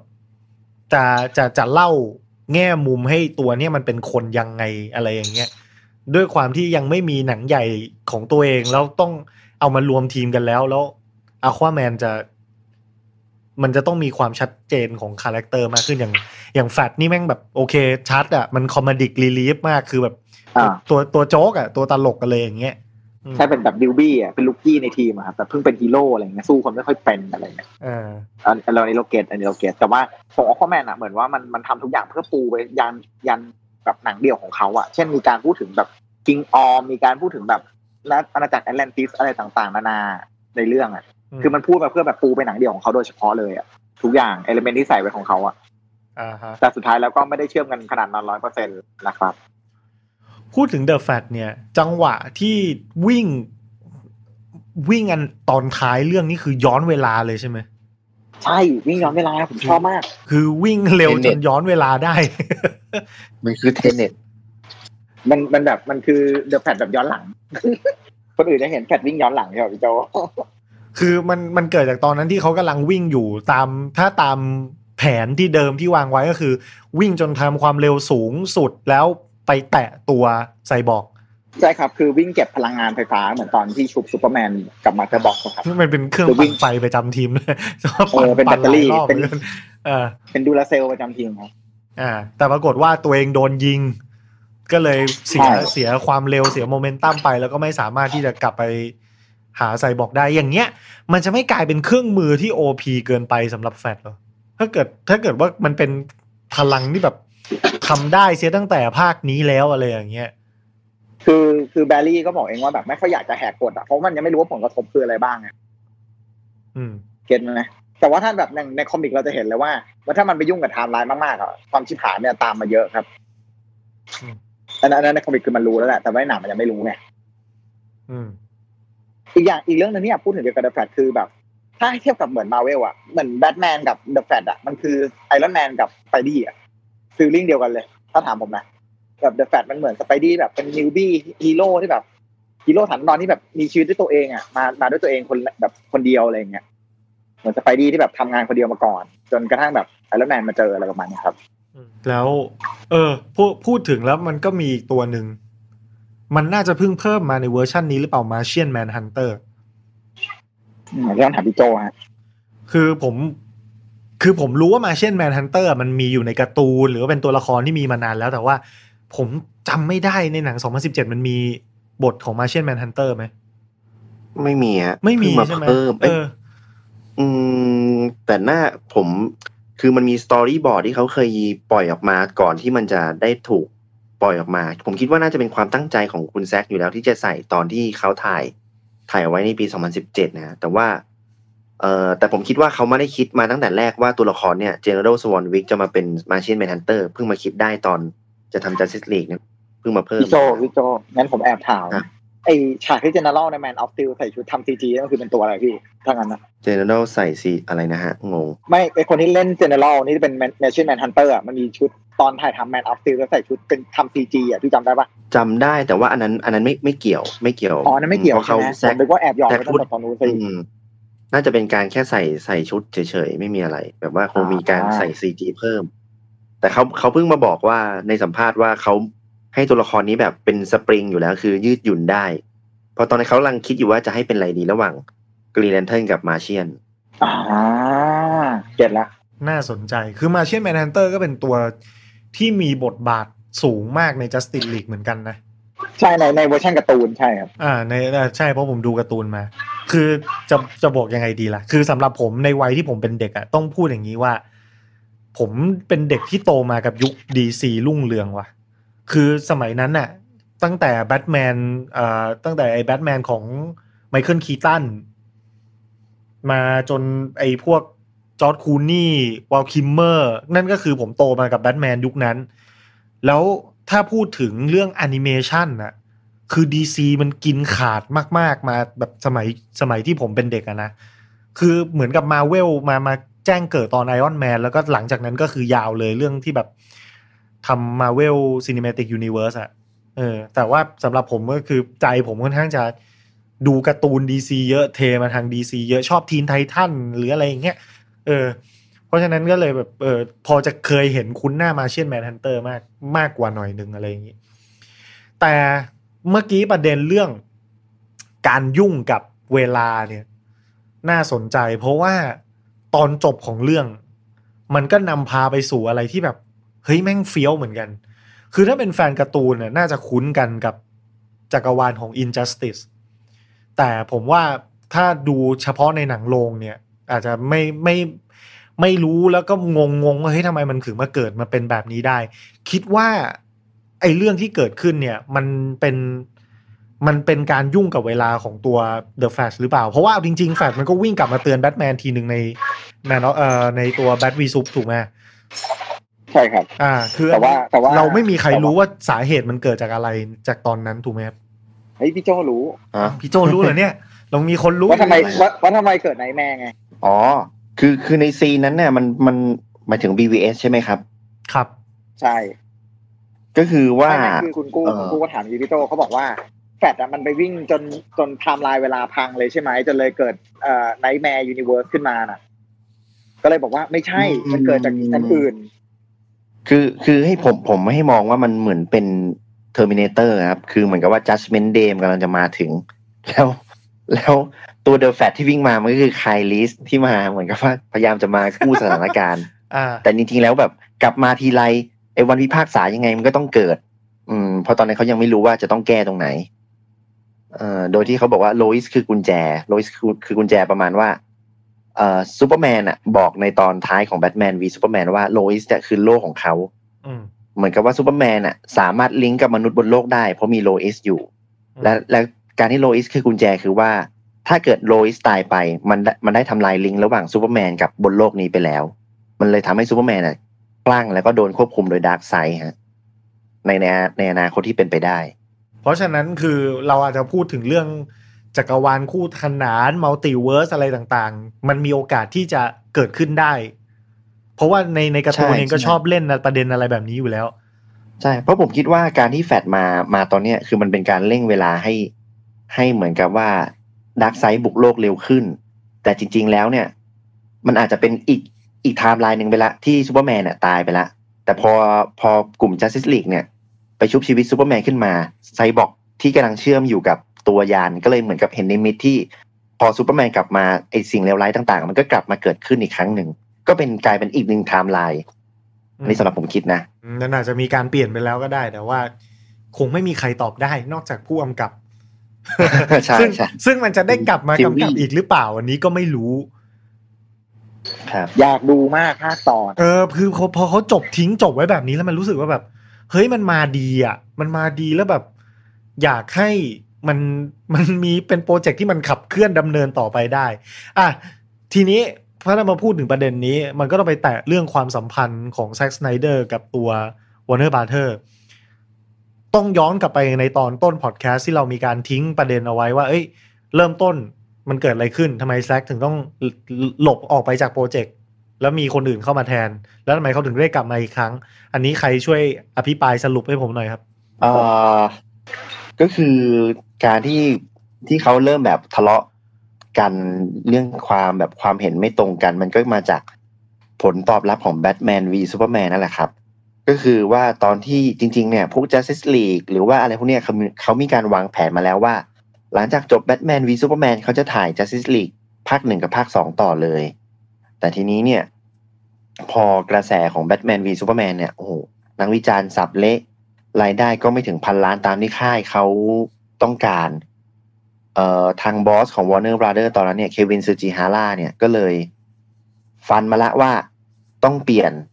ต้องเปลี่ยนแผนจากการที่แบบถ่าย Justice League หนึ่งสอง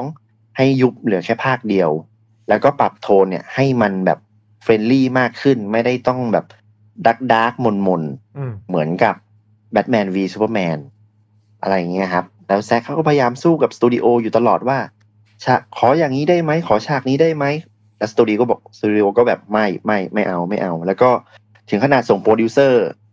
ให้ลงมาที่กองเนี่ย ทุกวันเพื่อมาดูความเรียบร้อยว่าให้อยู่ตรงตามที่พวกเขาต้องการ อะไรประมาณนั้นนะฮะอืมมันก็เลยแบบ มีการงัดข้อกันตอนนั้นจนแซคเขาเหมือนกับว่าพอมีเหตุการณ์ที่เสียลูกสาวไป ก็เลยแบบ อืม เริ่มเริ่มพลังที่จะไฟท์ก็เริ่มจะหมดละอืมแล้วก็ประจวบกับตอนนั้นเนี่ย แซคเขาตัดหนังให้ทางสตูดิโอดูอะแล้วสตูดิโอเขาไม่ชอบเลยเขาบอกว่าเป็นหนังที่ดูไม่ได้เขาเลยเหมือนกับว่า ต้องการให้มีการรีชูตครั้งใหญ่ โดยที่ไปดึงนักเขียนหลาย ๆ คนเลย ให้มาเขียนฉากแก้ จนสุดท้ายก็คือเขาไปดึงจอสส์ วีดอนมา ซึ่งตอนนั้นจอสส์ วีดอนยังเป็นคงแค่ในฐานะ คนที่มา rewrite เฉย ๆ ยังไม่ได้มาเป็นเหมือนกับผู้กำกับ แล้วพอคุณแซคออกไปเสร็จปุ๊บก็โปรดิวเซอร์ก็เลยแบบว่าอะไหนๆ คุณวีดอนคุณก็ rewrite แล้วกำกับเลยด้วยสิ ก็คือเขาบอกมันเป็นการตัดสินใจของเควินซูจิฮาร่ากับโ o บี้เอมิลิชที่เป็นประธานในตอนนั้นนะฮะเป็นผู้บริหารตอนนั้น ก็คือเหมือนกับว่าจัดจับเอาส่วนผสมระหว่าง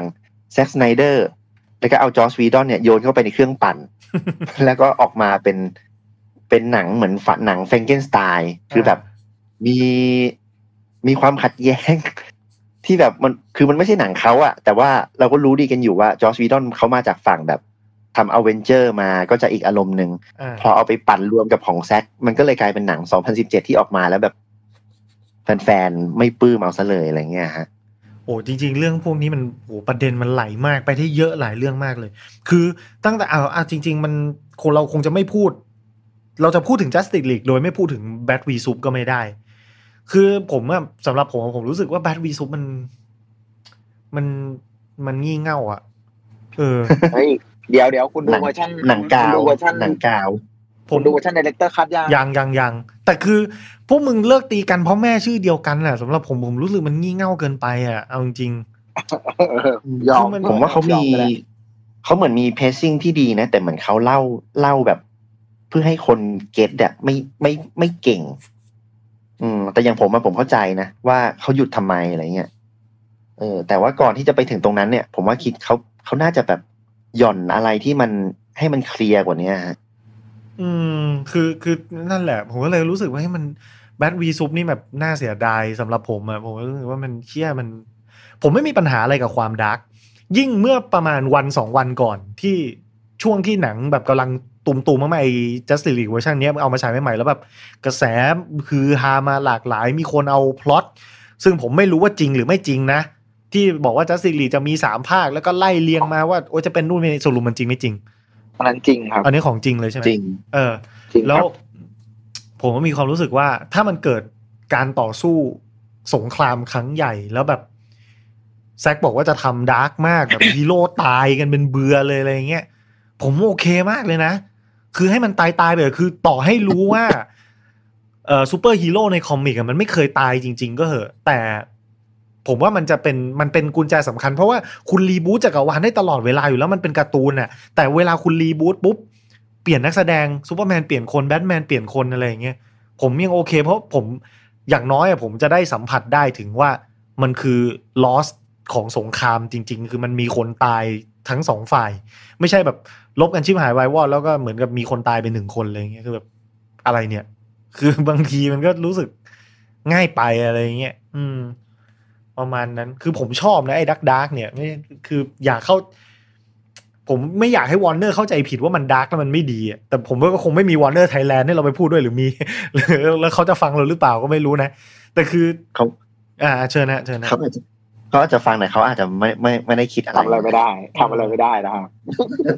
ประมาณนั้นน่ะ คือดาร์กก็ได้ แต่ว่าการเล่าเรื่องมันก็แบบว่าให้มันให้มันสมเหตุสมผลมีที่มาที่ไปแล้วมันมันเหมาะอะเออ ไม่รู้จะใช้คำว่าอะไรเลยแต่คือผมว่าคุณผู้อาจจะอาจจะแบบ คือต้องยอมรับก่อนว่าปัจจุบันอะมันมีแต่หนังฮีโร่พีจีสิบสามให้คุณเสพอะ พอแบบอะไรที่มันดูแตกแขนงออกจากนั้น หรือว่าผิดแปลกไปอะคุณจะรู้สึกแปลกๆเว้ยเหมือนกับมันโดนเซตเจนราไว้ไว้แล้วอะว่าจะต้องอย่างเงี้ยอย่างเงี้ยต้องแบบมาเวลอะไรอย่างงี้ฮะไม่แต่คือคือผมพูดตรงๆนะมาเวลผมก็แบบเบื่อที่มันจะเล่นแบบเดิมๆแล้วนะแบบเล่นแบบพีจีสิบสามจริงๆอะไรเงี้ยแบบพีจีสิบสามจ๋าๆอย่างเงี้ยอืมมันก็แบบมันมันเยอะไปมันเอียนอะพ อก็แบบได้แล้วมาตัดเลี่ยนหน่อยมันก็ดีแบบแจ็คจิลีกเนี่ยมันก็สนุกคือคือมันก็ยังเป็นมีข้อดีกับความเสพง่ายเข้าถึงง่ายมาเวลหนังของมาเวลเองก็ทำซีนสวยๆให้แบบ ผมซาบซึ้งอยู่หลายหลายต่อหลายซีนนะพี่ผมชอบมากๆ แล้วหนังซูเปอร์ฮีโร่เอาระยะหลังในดวงใจที่ผมรู้สึกว่าแบบผมชอบที่สุดอะอะถามสองท่านเล่นๆดูก่อนแล้วกันว่า อย่างคุณลิศกับคุณโจอะคิดว่าหนังซูเปอร์ฮีโร่อะไรที่ชอบที่สุด ไม่ต้องดีที่สุดนะเอาชอบที่สุดอะ เขาชอบสุดเลยเหรออืมยุคเอาหลังนับตั้งแต่ปีไหนถึงปีไหนครับ เอาเอาเอาอย่าไปถึงกับ original ซูเปอร์แมนอะไรอย่างเงี้ย คือเอาแบบยุคแบบช่วงที่ตัวเองได้ทันดูในโรงหรือว่าอะไรแบบเนี้ยครับ ผมชอบสไปเดอร์แมนสองสไปเดอร์แมนสองเพราะ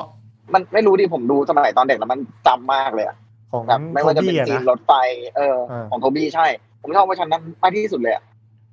ทุกอย่างมันแบบมันลงตัวมันดีไปหมดอะอืมตัวร้ายแบบ ตัวร้ายแบบด็อกเตอร์ออคโตปุสอะไรอย่างเงี้ยมันก็แบบมีปมนะมีอย่างนั้นอย่างนี้อะไรอย่างเงี้ยสไปเดอร์แมนแบบเป็นฮีโร่ที่รันทดมากเลยนะเวอร์ชันนั้นอะอืมบ้านโดนยึดลุงตายอะไรอย่างเงี้ยมันก็แบบโอ้โหโคตรรันทดอะแต่เขายังสู้เลยอะอืมเวอร์ชันนั้นดีมากสำหรับผมแบบมันเป็นแบบขึ้นหิ้งในใจไปแล้วอะไรอย่างเงี้ยของคุณโจ้ล่ะครับ ของผมก็คือก็จะหนึ่งในใจก็จะมีแบบสไปเดอร์แมนสองนั่นแหละฮะ แต่ว่าที่ที่จะชอบมากๆคือ Batman Begins อืม เพราะว่าผมรู้สึกว่ามันเป็นครั้งแบบแรกๆเลยที่เรารู้สึกว่าในหนังแบทแมนไมเคิลคีตันหรือว่าแบทแมนแบบโจเอล ชูมัคเกอร์เราจะรู้สึกว่าเราไม่ได้ซึมซับหรือว่ารู้สึกอินไปกับชีวิตด้านของบรูซเวนเท่าไหร่ แต่ว่า Batman Begins อะมันทำให้เราเหมือนกับ รู้ว่าจริงๆอะเป็นแบทแมนอะมันไม่ใช่แค่การเท่ใส่สูทชุดดำค้างคาวกางปีกของเล่นเยอะแยะ แต่ว่ามันยังมีด้านที่เขาจะต้อง balance กับชีวิตด้วยอย่างเช่นบรูซเวย์นคือแบทแมนมันไม่ใช่เป็นแบทแมนแค่ตอนกลางคืนอะแต่มันมันก็เป็นแบทแมนได้ในตอนกลางวัน ก็คือในฐานะของบรูซเวย์นอืมแล้วก็มันทำให้เราเหมือนกับว่า รู้ว่าว่าจริง ๆอะเขาสู้ไปเพื่ออะไรเขาเป็นแบทแมนเพื่ออะไร อืมเขาแคร์เรื่องกับมรดกของครอบครัว มันไม่ใช่แค่ เพียงแค่ว่า เห็นพ่อแม่ตายตรงหน้า แต่ว่ามันเป็นสิ่งที่พ่อแม่ทำไว้ให้กับเมืองที่เขาจะต้องรักษาไปด้วย อืมอะไรเงี้ยผมก็เลยแบบชอบแบทแมน Begins ที่สุด ของผมอะ ผมให้กัปตันอเมริกาภาคแรก เพราะว่าชีกเพราะว่ามันพูดถึงเรื่องที่ simple ที่สุดของซูเปอร์ฮีโร่มันคือหนังซูเปอร์ฮีโร่ที่สอน moral ง่ายมากเลยว่า คุณเป็นซูเปอร์ฮีโร่อะไม่ใช่มีพลังพิเศษ แต่คุณคือคนที่จิตใจดีงาม คือการที่คุณมีจิตใจดีงามอะคือคุณก็คือเป็นซูเปอร์ฮีโร่แล้ว คือผมก็เลยมองว่ามันง่ายมัน simple แล้วมันสื่ออะไรที่มันพูดถึงความเป็นซูเปอร์ฮีโร่โดยรวมพื้นฐาน ไม่มีอะไรซับซ้อนว่าสอนให้คุณเป็นคนดีนั่นแหละ อะไรแบบเนี้ยผมก็เลยรู้สึกว่าเออผมชอบอกัปตันอเมริกาภาคแรกมากที่สุด ทีเนี้ยที่เราสื่อที่ผมถามอ้างอิงกันมาเนี่ยทั้งหมดไม่ใช่อะไรคือ ผมอยากจะเขาเรียกว่า cherish แบบ มันมีความดีงามของทั้งสองค่าย อยู่ในตัวของตัวเอง ไม่ว่า mood and tone ของเขาอะ จะนำเสนอออกมาในรูปแบบไหน จะดูเป็นตลก หรือจะดูเป็นดราม่าหรือจะดูเป็น dark เป็นเป็น action อะไรก็ตามคือ มันดีกว่าที่เรามี choice ให้เลือกเยอะ ๆ แล้วมีอะไรหลาย ๆ แบบให้ดู คืออย่างคุณลิทเมื่อสักครู่บอกว่าเออมันก็บางทีอาจจะมีติดเลี่ยนนิดนึงว่าแบบอะไรอย่างเงี้ยก็ มันก็ดีครับเพราะว่าถ้าเกิดว่าเราเบื่อแนวเนี้ยเราก็จะมีอีกอย่างหนึ่งที่คอยเปลี่ยนให้ เพราะฉะนั้นผมมองว่ามันเป็นตัวตนหรือเปล่าก็ไม่รู้นะบางทีตัวตนของหนังมันอาจจะขึ้นอยู่กับผู้กำกับ หรือการดิเรกชันที่มันจะพาไปอะไรเงี้ยแต่ก็ ผมดีผมชอบที่มันแตกต่าง อืม ประมาณนั้น เหตุผลของผมมันฟังดูงี่เง่ากันไหมว่าไม่รู้นะอะไม่หรอกอ่า ครับผม โอเคฮะ ขอบคุณที่ให้กำลังใจนะฮะ คิดว่า อ่า พอทีนี้เราเรารู้เรื่องแซกกันไปแล้วว่าเขาหลุดจากโปรเจกต์ไป เพราะอะไรนะ มีปัญหากับทางสตูดิโอมีปัญหาชีวิตส่วนตัวเรื่องการสูญเสียลูกสาวจากการฆ่าตัวตาย แล้วก็ได้เงินทุนกลับมาซ่อมหนัง เพราะว่านโยบายของบริษัทเปลี่ยนนะครับมีอาจจะมีสถานการณ์โควิดมาเกี่ยวข้องอะไรอย่างที่เราพูดกันไปตอนต้นว่าสุดท้ายก็เลยได้มาซ่อมหนังตัวนี้ แล้วก็ได้ออกฉายใหม่เป็นเวอร์ชันที่เราได้ดูกันไป แต่ทีเนี้ยว่าถ้าจะพูดถึงอนาคตเนี่ยอย่างที่เราบอกว่าเฮ้ยมันปูมาดีมากเลยจนเราอยากจะดูว่า มันจะวิวัฒน์ไปเป็นยังไงไอ้หนังเรื่องเนี้ยคิดว่ามีโอกาสมากน้อยแค่ไหนที่เขาจะเดินหน้าต่อ ด้วยพล็อตแบบนี้ด้วยตัวละครนักแสดงชุดเดิม ซึ่งมันจะเดิมได้จริงหรือเปล่า กับผู้กำกับคนนี้ ที่เขายังจะให้โอกาสอีกไหม หรือว่าแผลมันเกินจะสมานแล้ว แต่ละท่านมีความคิดเห็นว่ายังไงครับ ส่วนตัวลิศคิดว่า คือคือถ้าแฟนๆเรียกร้องหนักมากอะผมว่าผู้บอร์ดผู้บริหารด้านบนน่าจะต้องมีการพูดคุยกันเซนเพราะว่าถ้ามันเออแบบต้องทำอะไรเงี้ยเพราะมันทำกันจริงๆ แล้วผมหวังว่าคราวเนี้ยเขาจะไม่ไปแบบไปขัดขาแซกอีกแล้วอะ เพราะนี่มันคือการไปสู่ได้เห็นแล้วว่าแบบ ถ้าปล่อยให้พุ่งกลับได้ทำตามวิสัยทัศน์จริงๆอะมันดีนะแต่ก็คุณผมก็ไม่รู้เหมือนกันว่า คุณแซกเนี่ยเขาจะมีกำลังใจทำต่ออีกหรือเปล่าอะไรเงี้ยเพราะว่าแบบมันก็มันมันเจ็บมาเยอะอะคุณนึกออกปะอืมสงสารเขาเหมือนกันนะหรือตัวแกจะอยากทำหรือเปล่าไม่รู้อะอะเชิญใช่ผมคิดว่าเขาอยากทำนะถ้าเกิดเขาไม่อยากทำเขาเขาไม่ทิ้งไว้อย่างนี้ อ๋อคือทิ้งเขาอยากทำแค่จาเลตหรือเปล่าพี่ ทิ้งแบบเหมือนเหมือนบังคับมือมึงนิดนึงว่าแบบว่า อ่า ถ้ามึงไม่ให้กูทำต่อทุกอย่างก็จะค้างๆเติ่งๆอยู่อย่างเงี้ยนะอะไรอย่างเงี้ยอืมอืม อืม เป็นเป็นมุมที่น่าสนใจน่าสนใจ เพราะฉะนั้นไม่ทางเลือกของแฟนๆจริง ๆ ก็ง่ายนะฮะถ้าอยากเห็นก็ต้องส่งเสียง จะส่งเสียงทางผ่านโซเชียลมีเดียหรือจะส่งจดหมายไปหาวอร์เนอร์บราเธอร์สก็ได้นะ แต่ที่สำคัญที่สุดก็คือ จ่ายตังค์นะฮะ ไปดูเขาในโรงสมัครแอป แล้วก็อุดหนุนดูของแท้นะ อย่าดูทำอย่าดูทางช่องทางธรรมชาติไม่เอานะฮะ อันนี้ก็ดูดูให้แบบถูกลิขสิทธิ์จ่ายตังค์ดูอุดหนุนเขานะครับผมก็จะได้เรียกร้องกันมาก ๆเข้า คิดว่าเราน่าจะได้เห็นภาคใหม่ในช่วยชีวิตเรานี่แหละ หรือถ้าไม่ใช่ภาคใหม่ก็อาจจะมีการรีบูตกันอีกครั้งหนึ่ง ได้ดูจุดกำเนิดแบทแมนกันอีกครั้งหนึ่ง คือจริง ๆ อะคืออ่าอ่าคุณคือตอนเนี้ยคุณมันมีมันมีกระแสไอ้นี่แล้วปะไอชื่อที่เรียกว่าอะไรนะ Restore the Snyderverse อะครับอ่า ตอนนี้กระแสนี้กำลังมานะผมเห็นด้วยนะ เข้าแคมเปญนี้หน่อยก็ดี Restore the Snyderverse อืม น่าสนใจ คุณโจว่าไงครับ ครับ ก็ เออผมคิดว่าเขาน่าจะคุยกันแล้วล่ะฮะว่า ผมคิดว่าน่าจะน่าจะคุยว่าถ้าดีมาเท่านี้ ก็คือ อะยูอยากทำไหม อยากทำก็อยากทำอะไรคคือคือคุณแซกอะเขาเหมือนกับเคยคุยไปแล้วว่าเขาจะทำภาคต่อแต่ว่าลงเป็นแบบคอมิกแต่เหมือนกับว่าไม่มีใครมากล้าแตะไม่อยากไม่ค่อยอยากทำภาคต่อของของแซกเป็นรูปแบบคอมิกเท่าไหร่เอออืมแต่ว่าผมดูมีความรู้สึกนะ ว่าน่าจะต่อแต่น่าจะต่อด้วยแบบอะไรที่มันเล็กๆก่อน เพราะว่าเคยมี เอ่อนักข่าวออก มาบอกว่าจาเร็ดเลโต้กับกับแซ็คสไนเดอร์เนี่ยแบบสนใจมากเลยอยากจะไปทำเหตุการณ์ตอนที่โรบินโดนฆ่า ตายอะไรเงี้ยที่เขาใบ้ไว้ในในฉากตอนท้ายเรื่องนะฮะอืมเออผมผมคิดว่าอันนั้นน่าจะเป็นไปได้ เพราะว่านักแสดงอาจจะไม่ได้ต้องแบบใช้แบบเยอะเหมือนกับหนังทุนสูงมันสามารถกราวได้อะไรเงี้ยฮะแต่ว่าขึ้นอยู่กับคุณเบนเอฟเฟกด้วยว่าแบบอยากจะนั่นน่ะสิกลับมารับบทไหมแต่ว่าเนี่ยตอนเช้าผมเพิ่งเช็คข่าวมา มันมีเหมือนกับนักข่าวสายแบบ วงในที่ชอบปล่อยข่าวเอ่อหลุดหลุดอะไรเงี้ยบอกว่าตอนนี้คุณเบนมีเริ่มใจฟูแล้วใจอยากจะฟูกลับมาเล่น เออ เริ่มใจฟูแล้วอยากจะกลับมาเล่นแบทแมนกับกับคุณแซกอีกอ่าอะไรเงี้ยเพราะว่าเวอร์ชันนี้เออเสียงวิจารณ์เขาต้องดีแหละ ใช่ไหมคือใช่ทุกคนยังรู้สึกว่าเออชอบชอบแบทแมนเวอร์ชันนี้ไปเลย ว่าแบบสู้ได้สมกับเป็นแบทแมนจริง ๆ ในเมื่อสเกลพลังสู้ไม่ได้ก็ใช้สมองเป็นหัวหน้าทีม leader คอยช็อตฉลาดฉลาดอะไรอย่างเงี้ยเออก็ก็แจ๋วดี ยิ่งมาเห็นตอนจบนะผมยิ่งทึ่งนะที่มันรู้เบื้องหลังว่าเขาถ่ายทำโดยที่นักแสดงไม่ได้เจอกันสักคนเนี่ยอันนี้ก็จริงใช่ไหมครับอ๋อจริง ๆ ตอนแรกเป็นคุณเดบราห์สไนเดอร์คือภรรยาเขาเนี่ยให้สัมภาษณ์ก่อนว่าเหมือนกับว่าเอ่อพวกเขาไม่ได้ถ่ายด้วยกัน แต่ว่าเบื้องหลังเนี่ยเพิ่งปล่อยมาตอนเช้าเนี่ยจะเห็นว่า เป็นแค่นักแสดงบางคนที่ไม่ได้เข้า scene ที่ถ่ายร่วมกันอ่าอ่า แต่ว่าจะมีบางส่วนเนี่ยที่ที่ถ่ายแยกออกไป คุณจาเร็ดกับแอมเบอร์ แล้วก็เอซราเนี่ย ที่ไม่ได้ที่ถ่ายแยก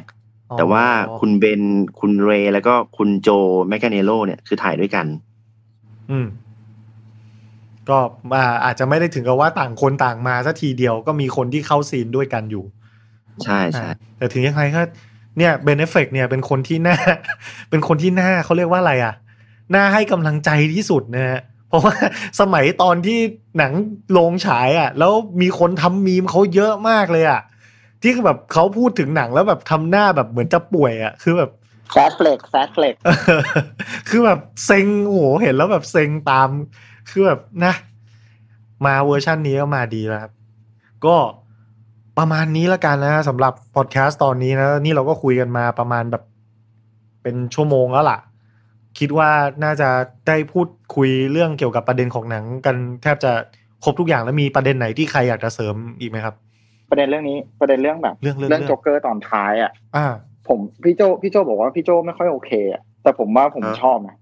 dialogue ของ dialogue ของโจ๊กเกอร์อะที่พูดกับกับเบนอะกับแบทแมน ผมแค่รู้สึกมัน มันมันแปลกตรงที่ว่ามันน่าจะเป็น dialogue ที่มันควรจะมาคุยกันก่อนแล้วไงไม่ใช่มาคุยต่อหน้าใครก็ไม่รู้ คือตอนแรกเว้ยพี่โจผมนึกว่ามันจะคุยกันในห้องที่เป็นห้องจิตเวชที่แบบภาพโจ๊กเกอร์หลุดออกมาห้องนั้นนะอืมคือคือถ้ามันคุยกันในห้องนั้นได้จะดีนึกออกใช่ปะใช่ใช่ถูกป่ะพี่ไอไอห้องนั้นเป็นสรุปว่าเป็นแค่ตู้สติกเกอร์เฉยๆใช่โอ้ยตายแล้วไว้ถ่ายรูปผมก็นึกว่าแบบ ผมก็นึกว่าแบบอ๋อเป็นห้องที่ขังโจ๊กเกอร์ไว้แล้วแบทแมนไปดึงตัวออกมาแล้วพูด dialogue นี้ผมแบบผมจินตนาการว่าถ้าเป็นแบบ แบบนั้นนะพี่โจน่าจะชอบมากกว่า อันนี้ผมไม่รู้นะแต่เท่าเท่าที่เห็นอันนี้คือผมโอเคแล้วนะ คือเรารู้ไม่จะบอกว่าเรารู้ คือผมอะจินตนาการว่าจักรวาลที่เราเห็นตอนท้ายเรื่องอะมันคือ injustice ไปแล้วซูเปอร์แมนเป็นผู้ร้ายของ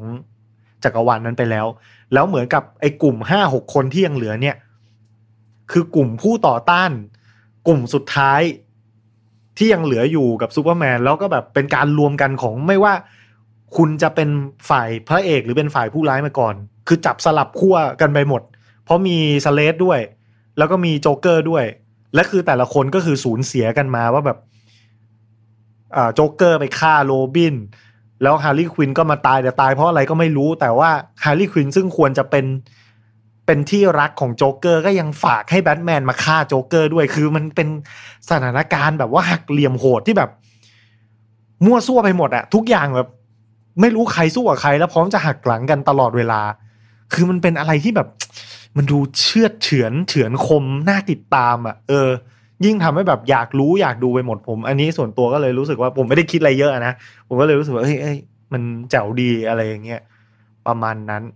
อันนี้ส่วนตัวเลยนะอ๋อผมคิดว่าไอ้ฉากฉากท้ายเรื่องอะที่เป็นของโจ๊กเกอร์กับแบทแมนอะ จาเร็ดเล่นโจ๊กเกอร์ได้ดีกว่า Suicide รวมกันทั้งเรื่อง ไม่ต้องแว้นไม่ต้องแว้นอันนี้เออมาไม่ต้องแบนแล้วกูขอกูขอแบบเนี้ยกูขอแบบเนี้ยพอละไม่ต้องแบนนะอืมอ๋อผมผมนึกแล้วจะเสริมอะไร ก็คือฉากซูเปอร์แมนใน nightmare เนี่ย ทั้งทั้งตอนกลางเรื่องที่ไซบอร์กเห็น แล้วก็ตอนท้ายเรื่องเนี่ยเขาเขาไม่ได้ฉากนั้นไม่ได้ถ่ายนะฮะเฮนรี่คาวิลเขาเอาเอ่อเอ่อ footage จาก Man of Steel กับ Batman v Superman มาใส่อ๋อเหรอรีไซเคิล ใช่ครับใช่อืมฉากฉากที่ยืนตาแดงกับฉากที่ร้องไห้กับกับศพอะครับอ่าอันนั้นเลยแวะมาเรื่องสุดท้ายแล้วทำไมผมข้องใจทำไมซูเปอร์แมนต้องใส่ชุดดำครับ อืมอืมเออ เท่ฮะถ้าถามแซคแซคก็บอกว่าเท่ฮะแค่นั้นเองเหรอไม่มีไม่เหตุผลแต่ว่าในอื่เลยเหรตอนตอนตอนที่ซูเปอร์แมนอ่า Death of Superman อะพี่เราพี่โจแล้วมันฟื้นขึ้นมามันก็ใส่ชุดดำนะ ใช่ก็คือเขาเรียกว่าในใน comic นะฮะก็คือหลังจากที่ซูเปอร์แมนโดนดูมสเดย์ฆ่าตายแล้วฟื้นขึ้นมาเนี่ยเขาใส่ชุดดำจะเป็นชุดเหมือนกับว่าจำศีลเป็น solar suit คือพอตื่นขึ้นมาพลังยังน้อยอยู่อะก็เลยต้องใช้ชุดดำเนี่ย เพื่อในการดูดดึแสงงพแดดลังดวงดวงอาทิตย์ อ่า ดวงอาทิตย์สีเหลืองที่จะเพิ่มพลังให้เขาเนี่ย เอ่อให้เขามีพลังกลับคืนมาอะไรเงี้ยครับ ก็เลยใส่ชุดดำแต่ว่าในหนังก็ไม่ได้อธิบายอืม ใช่แค่แค่เป็นชุดใหม่หนึ่งชุดครับ เอาเป็นว่าให้คนแค่ทีเห็นและกรี๊ดกร๊าดอ่าคือคือถ้าเป็นแฟน comic ก็น่าจะรู้เบื้องหลังว่า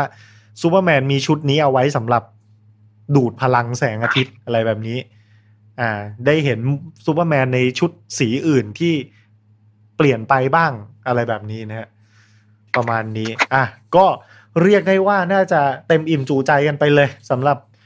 อ่า Justice League นะเวอร์ชัน Snyder Cut ในพอดแคสต์โชว์ไทม์ตอนนี้นะ คุยกันราวๆ โดยประมาณหนึ่งชั่วโมงก็น่าจะจบครบทุกประเด็นเนื้อหา ถ้ายังมีอะไรที่ตกหล่น มีอะไรที่อยากจะพูดคุยกันแน่นอน พิมพ์คอมเมนต์เอาไว้ด้านล่างใต้คลิปนะ เดี๋ยวจะไปเกณฑ์คุณโจกับคุณฤทธิ์มาช่วยกันตอบนะครับผม ก็วันนี้ขอบคุณแขกรับเชิญทั้งสองท่านมากนะครับ คุณฤทธิ์จากสมาคมผู้วางขายซูเปอร์ฮีโร่แล้วก็คุณโจจาก DC Universe Club นะครับ ขอบคุณทั้งสองท่านมากครับขอบคุณครับขอบคุณครับยินดีครับผมครับผมแล้ววันนี้ขอบคุณสำหรับการติดตามครับ ไว้พบกันใหม่คราวหน้าสำหรับวันนี้ สวัสดีครับ ชวนคุยหนังมันๆแบบตาดูหูฟัง และบอกต่อ ยกขบวนหนังมาแบบ box set ให้คุณไปตามเก็บครบทุกประเด็นกับผม ปู้กูลลิสในโชว์ไทม์พอดแคสต์